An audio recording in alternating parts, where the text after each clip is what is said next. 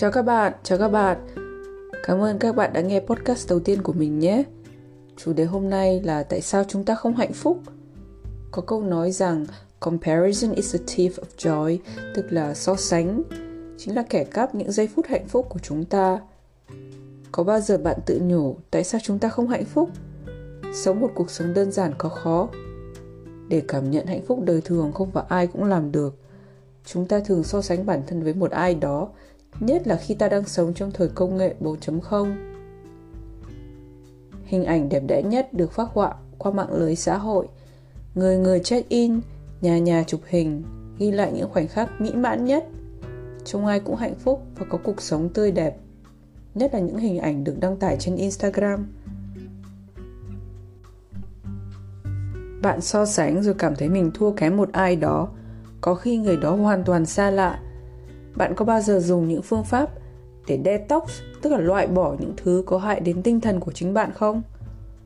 Sống đơn giản hơn có thể cải thiện cách suy nghĩ, cảm nhận và khám phá thế giới.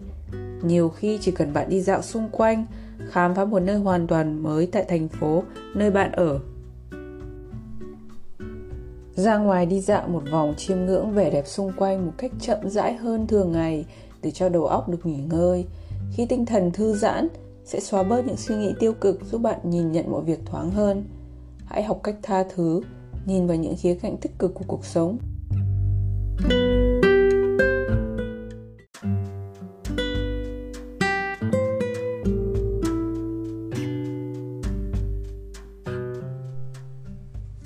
Mạng xã hội luôn hiện hữu trong đời sống hàng ngày của chúng ta, thế nên hiếm ai lại không sử dụng Facebook, Instagram, Twitter hay TikTok một trong những app rất nổi trong giới trẻ hiện nay.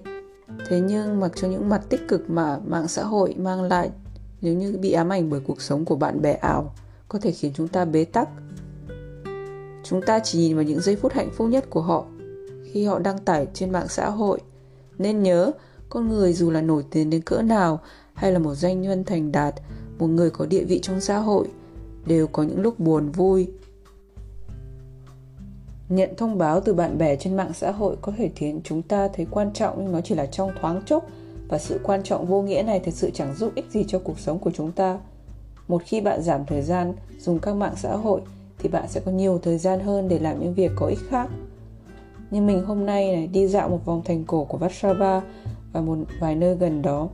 Nói thật thì mình đã quá quen thuộc với thủ đô Ba Lan, nhưng không có nghĩa là mình sẽ bỏ lỡ cơ hội vào một ngày đẹp trời để ở nhà ôm TV xem Netflix hoặc lướt mạng dòng ngó xem ai đi đâu, ăn gì, trong khi bản thân có thể nhấc mông lên làm một vòng dạo quanh thủ đô xinh đẹp cùng con mình ra ngoài sưởi nắng cho đỡ thiếu vitamin D. Các bạn nghĩ sao?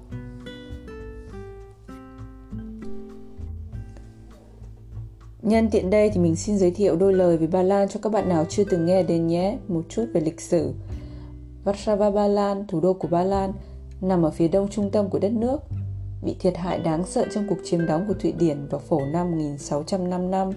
Một lần nữa nó bị tấn công vào năm 1794 khi quân đội Nga tàn sát dân cư ở vùng ngoại ô bên phải của thành phố Braga. Năm 1944, sau khi cuộc nổi dậy Warsaw thất bại, theo lệnh của Adolf Hitler, thành phố đã bị san bằng vùng ngoại ô bên trái do người Đức kiểm soát và các tòa nhà đã bị phá hủy thành một đống đổ nát. Ba Lan đã thiệt hại rất nhiều qua bao nhiêu thăng trầm, nhưng người dân ở đây chưa bao giờ bỏ cuộc. Họ kiên trì vùng vẫy, quyết chiến để có được tự do như ngày hôm nay. Theo đánh giá từ nhiều nguồn kinh tế Ba Lan hiện đang nằm trong danh sách 20 năm nền kinh tế toàn cầu tiên tiến nhất và đồng thời quốc gia này đã tham gia vào các thị trường như Anh, Mỹ, Nhật Bản. Lần đầu tiên trong một thập kỷ của xếp hạng, một đất nước đã đánh dấu bước nhảy vọt của mình từ thị trường mới nổi lên hàng thị trường phát triển. Sau khi đã làm một vòng đi dạo quanh thành cổ Warsaw, mình thấy tinh thần phấn chấn hơn hẳn, lại có cơ hội kể chuyện về một Warsaw thủ đô trải qua nhiều thăng trầm lịch sử với các bạn.